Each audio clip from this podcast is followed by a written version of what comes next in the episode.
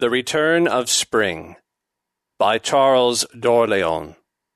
Translated by Henry Wadsworth Longfellow.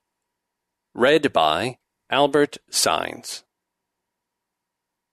Now time throws off his cloak again of ermined frost and wind and rain, and clothes him in the embroidery of glittering sun and clear blue sky with beast and bird the forest rings, each in his jargon cries or sings, and time throws off his cloak again of ermined frost and wind and rain. River and fount and tinkling brook wear in their dainty livery drops of silver jewelry.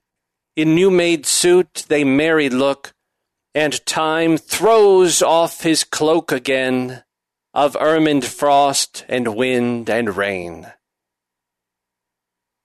A production of We Are One Body Audio Theater.